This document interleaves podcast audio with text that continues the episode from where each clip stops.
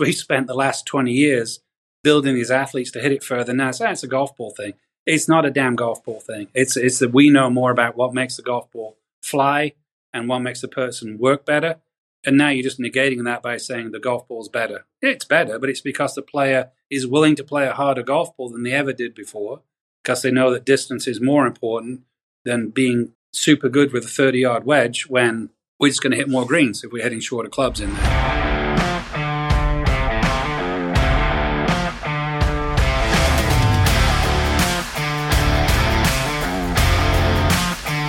This is The Tournament Code. We appreciate you taking the time to join us today, Jon. We know a little bit about your background. You're based out of Atlanta, you're teaching here. But before we get into that, tell us just how you got into the game of golf. I, I played a lot of sports.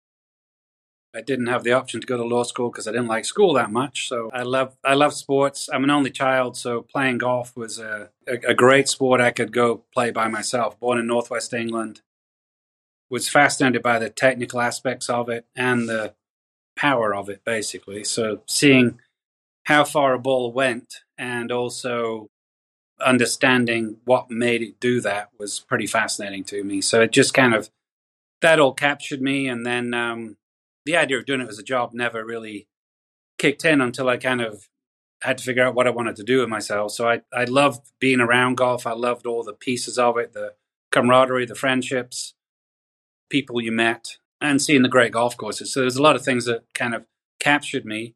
And I was like most people, I was never as good enough as I wanted to be. So coaching was a way to try and kind of bit of self discovery on what do I need to do to get better and then test it out on the people to see if it actually helped them. So I was an assistant in England. I tried to play. I won a few things.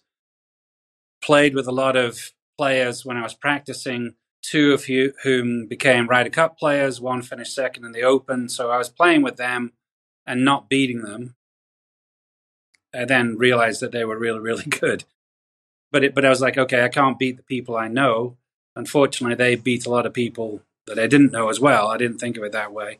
So this kind of late 80s, came to the States in 88, got an offer to work as an assistant in North Carolina and worked for, for a really good player who was a what I would call an old school golf pro. Played with the members, played tournaments, all that kind of stuff, and uh, learned a lot from him. His, his name was Buck Adams, and I got exposed to a lot of other teachers that came through that club, and really got more fascinated with the teaching side of it as I went through. I progressed through them. I was thinking about this the other day. Back in the late '80s, you, if you couldn't get a good club job, you taught. Thankfully, that's no longer the case. They, they almost like there's something wrong with you if you had to teach. Thankfully, that's the teachers are much more prevalent or, or well regarded now. Uh, it's almost flipped, basically. And it should be that way, in my opinion, because we need people to encourage people to get better. I mean, we need golfers, obviously. So I've, I've been a coach full time since I think 95, basically. Uh, so a long time. And taught some amazing players and taught nearly every level of play you can think of from absolute beginner, a lot of development players, a lot of high school, like you were just talking about your college career, a lot of college kids trying to figure out if they're going to play professionally or just doing it for fun. So anybody that wants to get better, I find interesting because it's it's not obvious what you got to do to get better, and it's not easy. And we need a we need a guide. When you first got into teaching, what was your progression as a teacher like? Because it it can vary by person, and a lot of people come in and it takes time to learn how to teach, I know. So tell us a little bit about that.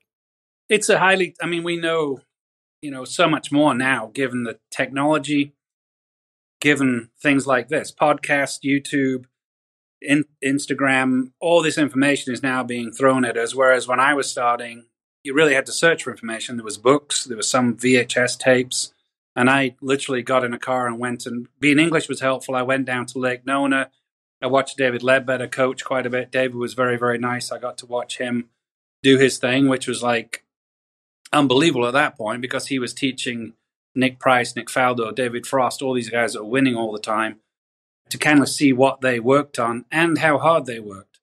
So one of the things that struck me early is like, you know, you think you're searching for an answer and you just got to think of this one thing, give somebody this magical answer, and then everything just transforms you two have played at the high level, you know that's not the case. I mean, you're you're searching in the mud a little bit, trying to figure out what works, if what I'm saying makes sense to you. Are you actually realizing what the heck I'm saying? And and that's a messy process a lot of times. So I think getting better as a coach, I realized that you just got to get down in there and go do it.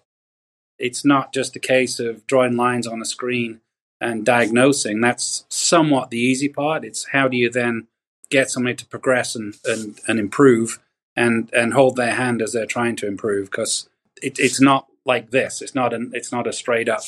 No matter how good information I give, there's all this going on up and down as far as performance goes. And when you hit different levels, helping the player cope with those levels and things like that is is fascinating to me now. You know, I I know a lot of people who are coaches and some people who have been coaches for a long time and just by talking to them some of them are I wouldn't say afraid to teach really good players, but it's a much easier way to make a living by coaching players that aren't very good. And some people might stray away from really good players because they're afraid to mess them up or something like that. So, what kind of drew you to coaching elite players? Um, I think part of it was I was fascinated by the way they hit it. So it was in, you know, it's just fascinating to see somebody hit a golf ball incredibly well, and and realizing that they're no, they, some of them are exceptional where they just they just don't really know what they're doing and they happen to do it. But most of them have worked through the process to get better. So understanding that they generally are just fairly normal people that are doing, doing extraordinary things and they've been disciplined to do these things over a long period of time. So I think the the biggest thing when you're dealing with a good player is a you can't think too much about this is a guy's career. I had one here yesterday that you know it's, it's literally how he pays his bills. So you you kind of have to you sense that, but you're trying not to dwell there, and you have to be willing to say you're wrong. Like if you do something wrong, you you can't have your ego such that you're not willing to say, "Hey, I, I whiffed on that one. Let's kind of back out, start again," or maybe we're not on the same page with this. So, trying to really figure out what they truly need to do, which honestly is easier now than it ever has been with the equipment we have to measure. But then being okay telling somebody something. So, I mean, truly, as a coach at a tour event, you do choke sometimes. I mean, literally, you're like, shit, I know what I want to say, but like, I just, is this the right time to say it? How's the player going to do it? Is how uptight is the player? And, and, you know, what people don't realize at tour events, you're not just standing there saying good shot. You are full on lesson giving, coaching, trying to make them perform better. And um, years ago, I told people, look, you, teaching tour players is difficult or elite players is difficult. They're pretty darn good at doing what you ask them to do. So you you kind of have to kind of stay, you know, give them some information and then, okay, what do we? How's that going to go? And kind of have your next move in your head because pretty quickly they can tell you, yeah, nay, that's that's working or not working. And so you you know, for me, having all this technology is great to be able to absolutely measure to a pretty high level. Then I know, look, we're we're on the right path. We need to push harder, or we just need to figure a different way to say it. But we're going the right direction, and and that was one of the things that technology really helped me with is is like having that commitment that what I'm trying to get done is the correct thing. Yeah, so you, you talk about using technology, and I saw on your website you use you know TrackMan, force plates, K vest, all that kind of stuff, and I'm kind of interested to hear your progression in using technology. I know you mentioned you started working under what you would call an old school pro. So has your approach to technology changed over the years? Dramatically, yeah. I, I, I bought a video recorder in the late '80s. People won't know what it was, but it was just like a you know VHS with a a mini eight Sony camera with it, and uh, and that was technology back then, and nobody else had that. That was kind of cutting edge, but it's still my interpretation of what I saw. And if you look at it one day, you see something. You look at another day, you see something. If you see a player in between, you start to see those things in the player's swing. So that really wasn't measuring.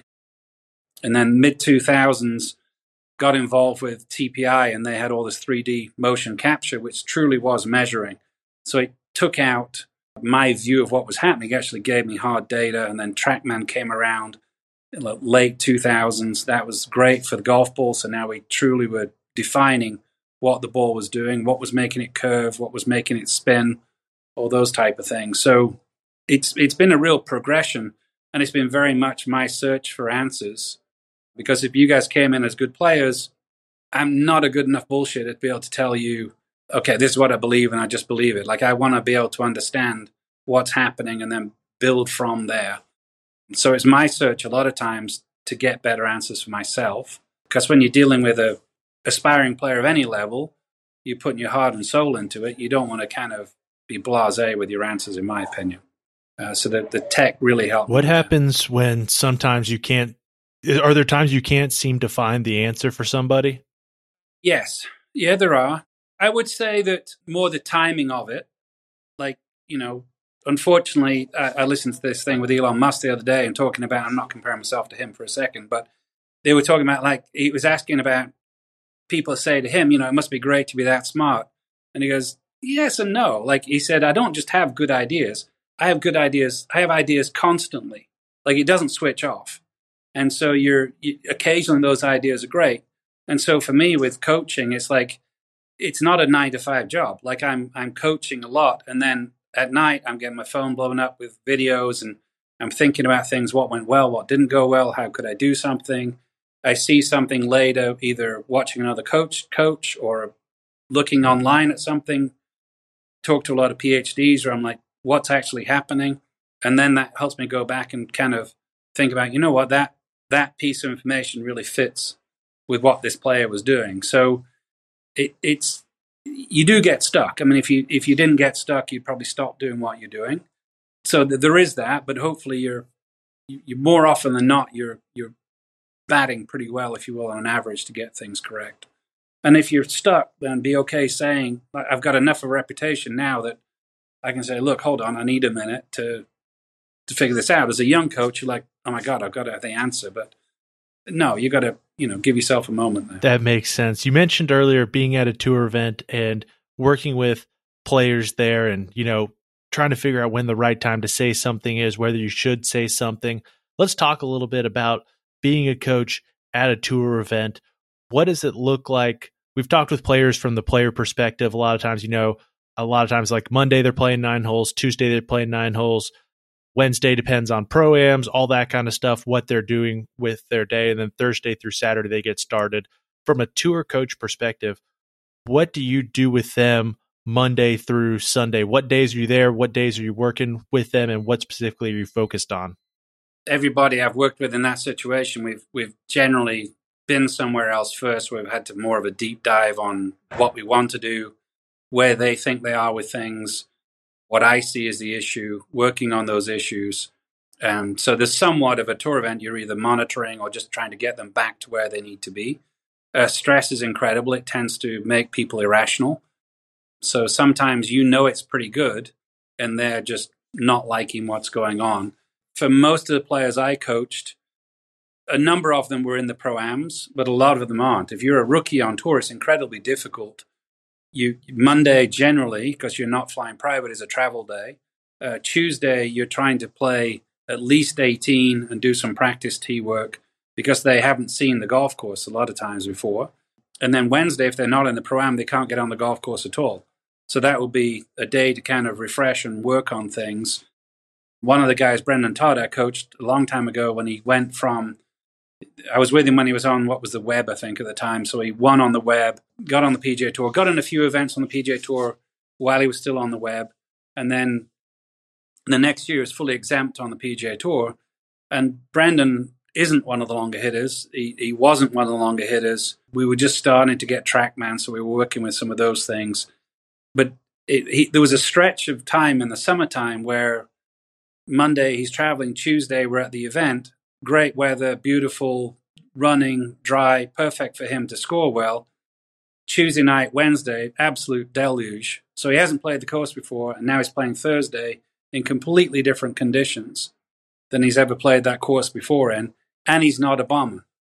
So it was like a perfect storm for crap that you just can't do anything about. So we we'd be working on technique. He was not a high tech kind of guy. We, we need to get the driver better and things like that. But really, it was trying to learn the course very quickly on Tuesday, do the, some of the work that needed to be done. And I'd stay and watch on Thursday and Friday and warm them up. But generally by that point they're they're either in a good spot, and he was pretty self sufficient, or they're not. Casey Wittenberger worked with Casey for a while, and he was he'd done it a few times, so he was much more in his own routine. He wasn't going to change his routine. And for those people that know Casey, know that Casey is going to do what Casey wants to do. So that was very much a case of getting uncomfortable with the swing and then and then going. I've been at a few U.S. Opens with him and bigger events where we're there longer into the week.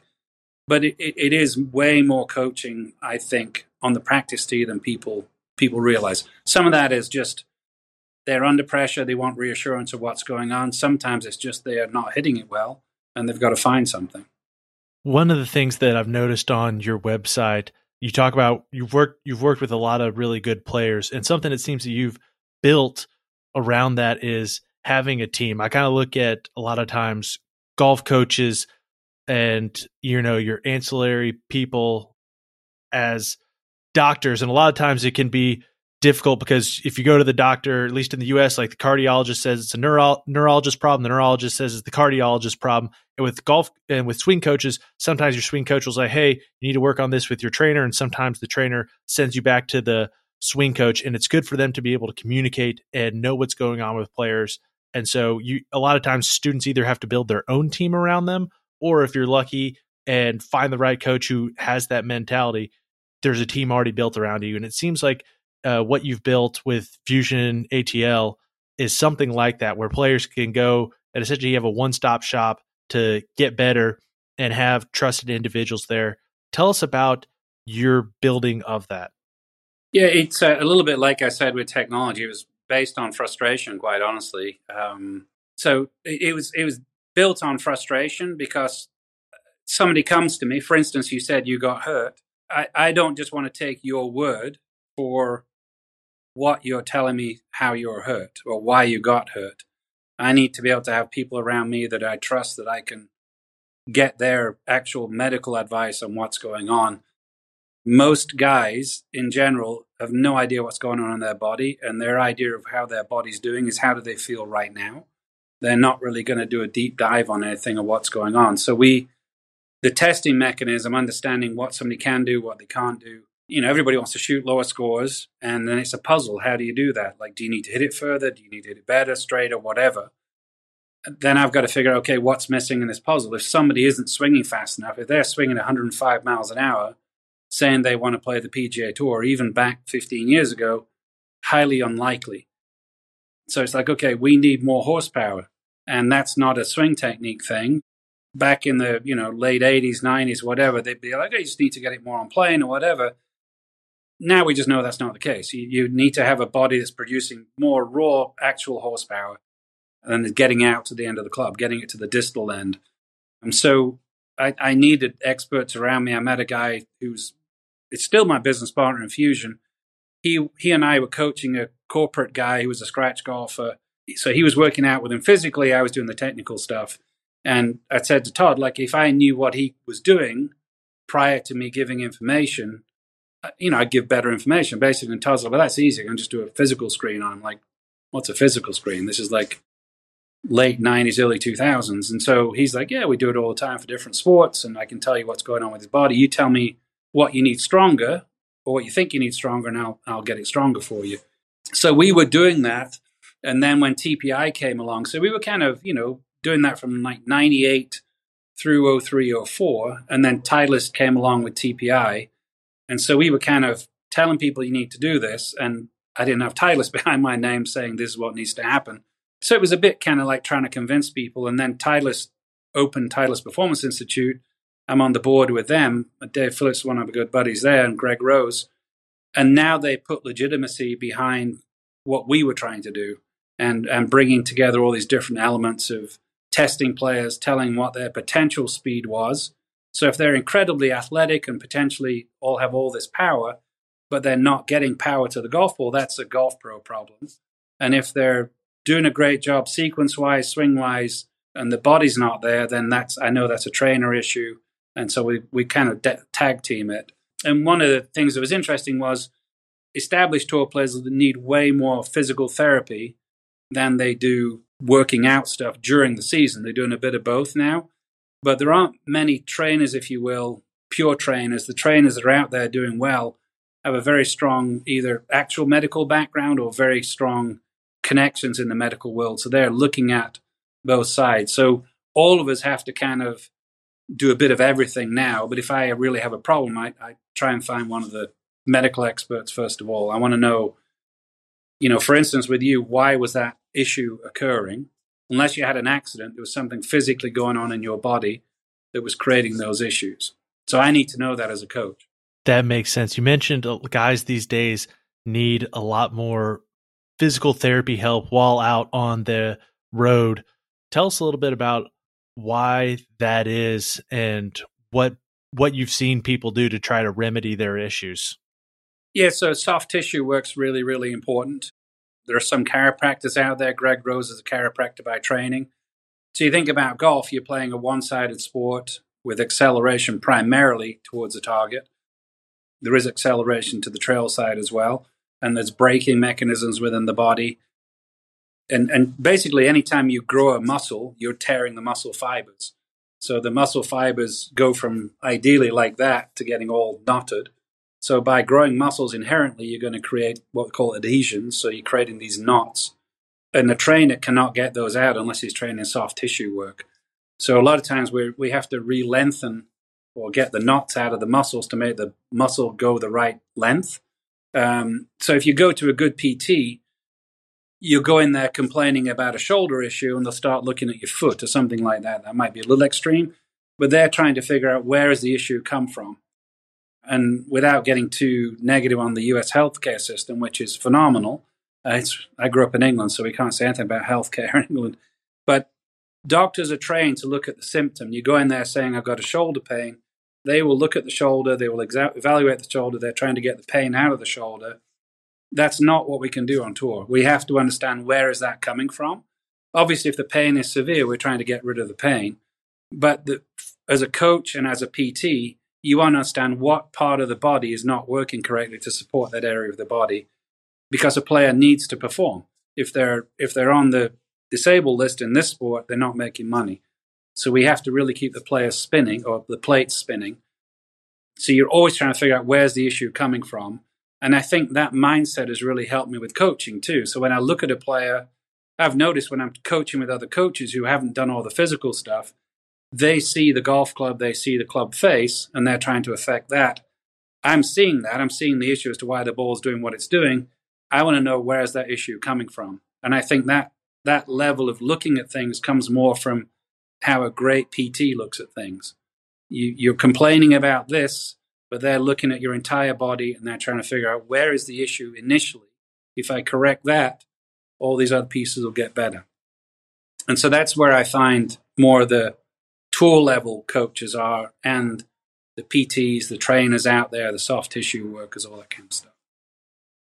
That's perfect as far as when players are out there, you know, it, as you mentioned, like they need more physical therapy, but when they get back home, let's say let's say they're we're coming towards the off season like they've been they've been traveling for a while and now they're back home we get a little bit of a downtime depending on what tour it is it it can vary as far as from a physical perspective what do you have your people work on them with and then from a golf swing perspective is that the time that you're thinking about making more significant changes if they need to make it or when do you start making changes with players in golf swings I would have told you years ago it would have been more like structure. We're going to do it in the off season. We're going to have a really deep dive. I would say it's all the time now. You're like the guy was up yesterday. Alex, he's gone off to play in Brazil and uh, Chile the next few weeks. So we were looking at uh, stuff on force plates, trying to figure out where is he relative to where we tested him before. So somewhat it's the timing of their schedule, but you, you cannot be afraid to jump in if you see something as long as the player's on board with it. They've got really, really good BS detectors. So if you're just kind of telling them something because you think they need a cheerleader, without being too graphic, one of the European tour players years ago told me he didn't need an effing cheerleader. He needed someone to tell him what to do. So it's like, okay, you know, you, you want the information. They, they're tuned enough to figure out how to take that information and, and function with it. So I would like to tell you that we're doing everything in the in the off season it just depends on how they're playing. And most most players, which is interesting looking at stats, they make most of their money in like a six to eight week span. The problem is we don't know when that six to eight week is going to be. So we have to try and prepare them the best all the time and and see kind of how things are evolving and where they are in the whole process. Uh, they could be hitting it phenomenally well and just not scoring well. You know, many many issues, as you guys know from playing golf, can kick in. But th- there's no right time to do it. You just have to kind of see where they are, speak up if you think there's an issue, listen to what the player's telling you. Physically, our job is to make sure they don't get hurt, and then build performance in there as much as you can. They are working out much harder now in season than they ever used to.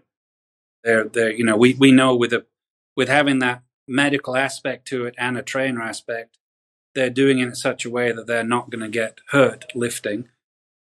And I would say in general, the idea of lifting heavy is much more prevalent now than it ever used to be. It used to be like you're trying to make sure you're lifting like you know as as little as you can in season. Now they're lifting heavy, they're swinging fast. One of the players I coach, he works with me here. He's a great amateur player. He's a trainer. We were together at the U.S. Senior Open this year. He played with Patrick Harrington on Tuesday, and Patrick, I was like, Patrick, what? I've known Patrick a little bit over the years. I was like, what's your workout look like? He goes, I'm hitting golf balls. Like uh, that's what I do. I hit golf balls and lift heavy stuff. And he literally was ripping it for hours. Uh, I spent time with DeChambeau 18 months ago, and this was Saturday of before he went to the LA Open, and he was in Chris Como's living room hitting balls for two hours, music blaring, ripping it, like trying to get his ball speed over 200. So this is Saturday, so I'm like, "Hey Bryson, what's the rest of the week look like? What are you doing?" He said, "I'm speed training." Like he's told me like I'm an idiot. Like why would you ask that question? Clearly, I'm speed training. I said, "Yeah, you you working this hard every day?" He goes, "Yeah, I'm doing this every day this week." I said, "So there's there's no you know progressing into the tournament? No, I know how to play golf. I don't need to, you know, I'm going to try and rip it every day." And he missed the cut, of course. And then he won. He won. He won Bay Hill like two weeks later. Uh, yeah, so you know, but that was his progression. He wasn't scared. That is cool. I think that that's a cool development that's happened throughout golf. Is the importance of speed has gotten noticed and the importance of strength has gotten noticed and being an athlete in golf has been it's been shown to be more important than people thought it was. When it comes to your players and golf swing a lot of times it's easy to get bogged down in the technical and technical isn't necessarily good or bad it just is but a lot of times it's easy for players to maybe get mentally bogged down on that where do you stand as far as encouraging your players understanding of technique and then also going out to the course you know in a tournament and being able to hit the golf ball while maybe thinking about technique or not thinking about technique I think depending on the player, a lot of them need uh, reassurance that the technique is good, and then once the technique is good, then they can progress more into actually playing golf. If any of your clients are not looking at stats or understanding like all that stuff, whatever level they want to get to, I really, really encourage that because then you're seeing is the technique actually progressing in a good way. When I was growing up, there was a sexiness around being able to curve the ball, control the ball, blah, blah, blah. All the outlier sounds good in a grill talking about it afterwards. But really looking at what actually works is is tremendous from looking at the stats. So I, I don't understand any player anymore trying to hit multiple shots. Uh, if you watch Scottie Scheffler play over the weekend, he basically looks like he's hitting a bit of a slice off the tee, and he's very one dimensional with his irons. And he, he he won the biggest tournament of the year so far, and he, he led in strokes gained approach, trying to be pretty one dimensional. Whereas years ago, we were talking about how, you know, Tiger's got that nine windows, he can hit all the shots, and he became a, a poorer driver of the golf ball as a result. So we have such great ways to see is the technique actually affecting the performance uh, and, and measuring those things. One of the hardest things I have to do now is deal with college coaches telling players of, of what you know they should be doing and and how they should be getting the ball closer from certain distances and things like that. So I'm I'm generally way more conservative on the shots I'm trying to get players hit than I ever would have been. It almost sounds defeatist to me, quite honestly. On, you know, there's a back flag and it's in the left corner. We should be going at this flag, and it's like, no, just hit it to the right of the hole, 15 feet. If you happen to pull it, you've got a two footer. Worst case scenario, four on a four is pretty good, and a three on a three is pretty good. So, much more of that approach. That's that's beautiful, and I couldn't agree more on that last statement. But like, say you have a player that says he's struggling to maybe take his game from the range to the course. I know that's like a common thing that a lot of players say, or they're like struggling to get you know just a lot out of their rounds. What are some of the things that you would tell them to do, um, either on the range or off the range, to remedy that problem? Yeah, uh, I think that um, we fail at some point. So my goal is all to get players failing at a higher level. And I hate to be brutally honest, but the golf course is brutally honest to you at some point. So if somebody's saying, "Hey, you know, I'm pretty good on the range, but I'm not good on the golf course," and I'll say, "Oh, you're good on the range. Okay, let's look. Let me show you some data from an elite player on the range. Like you're not that good. Like you hit good shots, but you're not that good. So like being realistic with where they are on the range and, and literally trying to like on the simulator just switched off, but in the simulator saying, okay, I want you to come in, Cooper, and hit 10 shots with a seven iron.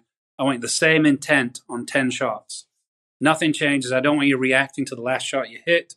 I don't want you looking at the last shot and trying to say, okay, I pushed that a bit. I want to draw it, blah, blah, blah, whatever it might be. Try and hit 10 shots exactly the same way. And let's take a look at that grouping of 10 shots. And then generally, with players of your ability, you'll see a grouping that looks fairly narrow this way, but wider this way than it is distance control.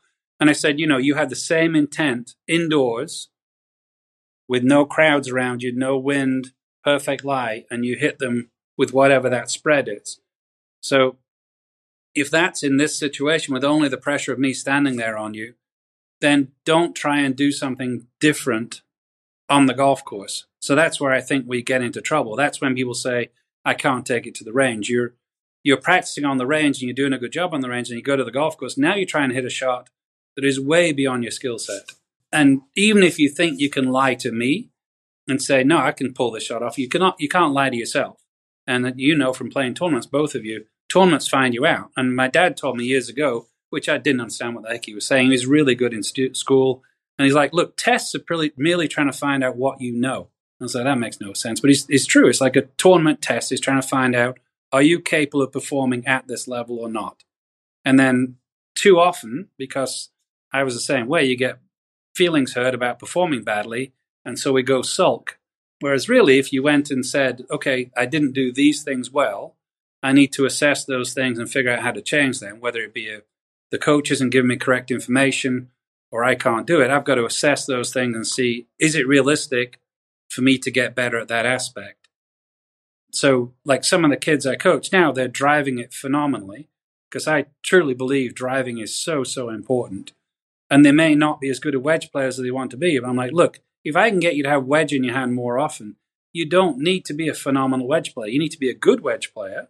But if you're hitting wedges four, five, six times around, A, you're going to make a lot of pars and you're going to have plenty of birdie opportunities. So trying to get them to have a reasonable approach on the golf course Billy, who just walked in and out, he was a low amateur at the Senior Open a couple of years ago, and he's played. He played professional and turned amateur again. Now he's a senior amateur. He's like top twenty in the world at the moment. One thing we've worked on a lot is let the randomness play out. So we don't know in the round when the good shots and bad shots are going to come. What happens with a lot of us is we hit a bad shot early, we hit the panic button, and we start trying to go, "What the heck am I doing?" you're capable of hitting that shot. You're capable of hitting a phenomenal shot. Honestly, we don't know where they're going to come in the round. And so, the best you can, you've got to kind of flatline it emotionally and go, I'm quite capable of holding a shot. I'm quite capable of hitting a shot in the trees. And I'm not quite sure where they're going to be. I'm trying to aim appropriately so the trees don't hurt me or the water doesn't hurt me. But if I hit one in the trees, I've got to be like, okay, that's that's one of my bad shots. And that's a very, very difficult thing to do. It sounds easy sitting here talking about it, but under stress, the player yells at you because he's hitting it in the trees and the guy with him's puring it. When actually, when you're watching from the outside, the other guy's hitting shitty shots. They're only the player's only remembering the great shots the other guy hit, and he's remembering all the bad shots he hit. And that's for whatever reason that mindset gets us better. It also hinders us too. And and you guys know you played enough golf. People are either really really smart or really dumb. Um, so we want the smart ones to understand the game, and the dumb ones don't know what the game is, so they're oblivious. It's great. I don't coach many dumb players. I get that. I think that that, that mentality is a great mentality to have. I know that that's benefited me as I I've been playing more as I've gotten older. A lot of times you get less time to practice and you realize, hey, you know, it is just going to be a mixed bag. You don't know what you're pulling out of the bag, so you got to choose your target appropriately and accept the outcome. And it's made golf a lot easier and a lot more fun. And one of the things you mentioned there that was interesting is, you know, we got to get back to the end of the round and figure out what to work on. And you mentioned stats. Tell us about what kind of stats that you're having your players collect during tournaments and what you're working on with them after taking a look at those stats. Yeah, the beautiful thing is if you're coaching PGA Tour, which I'm not at the moment, or Korn Ferry, which I am, they have they get the stats kept for them, which is fantastic because what happens with players is if it's a good round, they'll post the stats. If it's a bad round, they won't. And if they're a bit pissed off or they're tired, they won't post anything. So compliance is really, really difficult. I, have used a really good, good stat program called the Nova Golf, and it's it's phenomenal, but it's very, very detailed. And most players just stop doing it because it's it's too much. So Thomas is trying to find easier ways to post the key stats. Uh, for me, the biggest stat is I don't worry too much about fairways in regulation. I want to know can they reach the green from where they are with their drive. So I'd rather them be, not rather, but I'm okay with them being in the rough further down the field than I am being in the fairway, like playing for the middle of the fairway, that kind of thing. Uh, so I'm trying to keep them between the trees, or, or if there's hazard left or out of bounds left, I'm okay with right trees relative than out of bounds. It's it's maybe a quarter shot versus one shot. And then greens in regulation is king for me. I know if somebody's hitting, you know, one of the kids I coach, he just sent me some stuff from the college tournament he played this week. He, he played well, didn't score great, but he had 15 greens one day, I think, and 12 greens the other two days. In wind and cold, that's pretty darn good. Um, I think he made some silly decisions in other areas, or again, possibly was pushing more than he needed to. But those are the stats I look at. And then you know, a three foot putt on tour basically is at 99%, I think. So be competent there. But if you're the best three footer putter in the world, you're not gaining anything. You know, so it's taking one shot for most of those players. So what are you going to drip it in the left side versus the right side every time? Who cares? It's going in the hole. So work on the area between, say, 10 and 20 feet, because if you're doing the, the, the aiming correctly, you're going to have a lot of shots into the, the first putt is going to be 20 to 25, 30 feet, no matter what. So you better be darn good at lag putting, putting, and you better be good at trying to hit the greens somewhere on the green. Brilliant. Um, the trying to hit it below the hole, I don't subscribe to at all. I with that, I wish we I wish we could dive deeper into the below the hole because that's something that we agree with, and I think that's some that's a that's an idea that's been pervasive in golf, kind of like artistic shots that like it's it sounds good. It sounds good to talk yes. about that. I w- wish we had time to dive in. I know you got to stop here coming up, so we'll set we'll ask you the last question that we ask all of our guests, which the, for you it'll be two parts because you're a golf coach. One is if you could go back to yourself as a junior golfer and tell yourself just one thing, what would that be? And then because you're a golf coach, if you could tell a junior golfer just one thing, what would that one thing be? Same thing, actually. When I grew up, they were told the woods are full of long hitters. And I, whoever said that first, I wish I could find them and pull their fingernails out or something. As a kid, just try and rip it. I had a 14 year old in here this morning, and I was like, "Do you like hitting it straight or, or far?" And he's like, oh, "I like hitting the fairways." I was like, "No, don't don't do that." Just I can. So I was at Titleist a few years ago, and they said do straighter later. Like teach them how to hit it straighter later. That the, they're in a window where before they can build muscle strength, neurologically they can build speed. And so speed, it's annoying to me that now we're talking about the golf ball being rolled back because we spent the last 20 years building these athletes to hit it further. Now it's, it's a golf ball thing.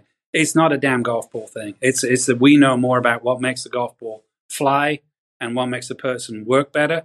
And now you're just negating that by saying the golf ball's better. It's better, but it's because the player is willing to play a harder golf ball than they ever did before, because they know that distance is more important than being like super good with a 30 yard wedge when we're just going to hit more greens if we're hitting shorter clubs in there. So I would tell every junior, I still to have fun myself. I'm trying to hit it harder myself at my age. I just I just love that. What I found with the simulators is even when you're swinging faster, the ball isn't going offline much more. So you're either short and crooked or you're long and crooked, relatively. Let's get long and crooked, and and nobody quit because they're hitting it further that I've found yet. That is perfect. Well, if people want to find you on social media, reach out to you, where can they do that? I've got a, um, a website, Tattersall Golf, and uh, Instagram, Tattersall Golf. I'm really excited about where golf is in a lot of ways and coaching is. And I'm trying to find better ways to help more people, essentially. I grew up in Northern England, moved to America because I couldn't find any good information. We don't have to do that now. We can, we can learn wherever. And I think it's an exciting time in golf to, to help more people and, and get them enjoying this great game. Clearly, both of you do and I've I've enjoyed it thoroughly and got me around the world doing great things and fun things. So uh, the more things like that we can do, I think is just a, a great great thing. Perfect. Well, be sure to give Jon a follow, and if you're listening to us on Spotify or Apple Podcasts, please subscribe and leave us a rating. And if you're listening on YouTube, please like and subscribe. This helps us get our message out to more people. And if you're trying to find us on social media, you can find us on Instagram at the Tournament Code and on Twitter at Tournament Code. As always, we appreciate you joining us and look forward to diving in deeper to what it takes to play elite tournament golf.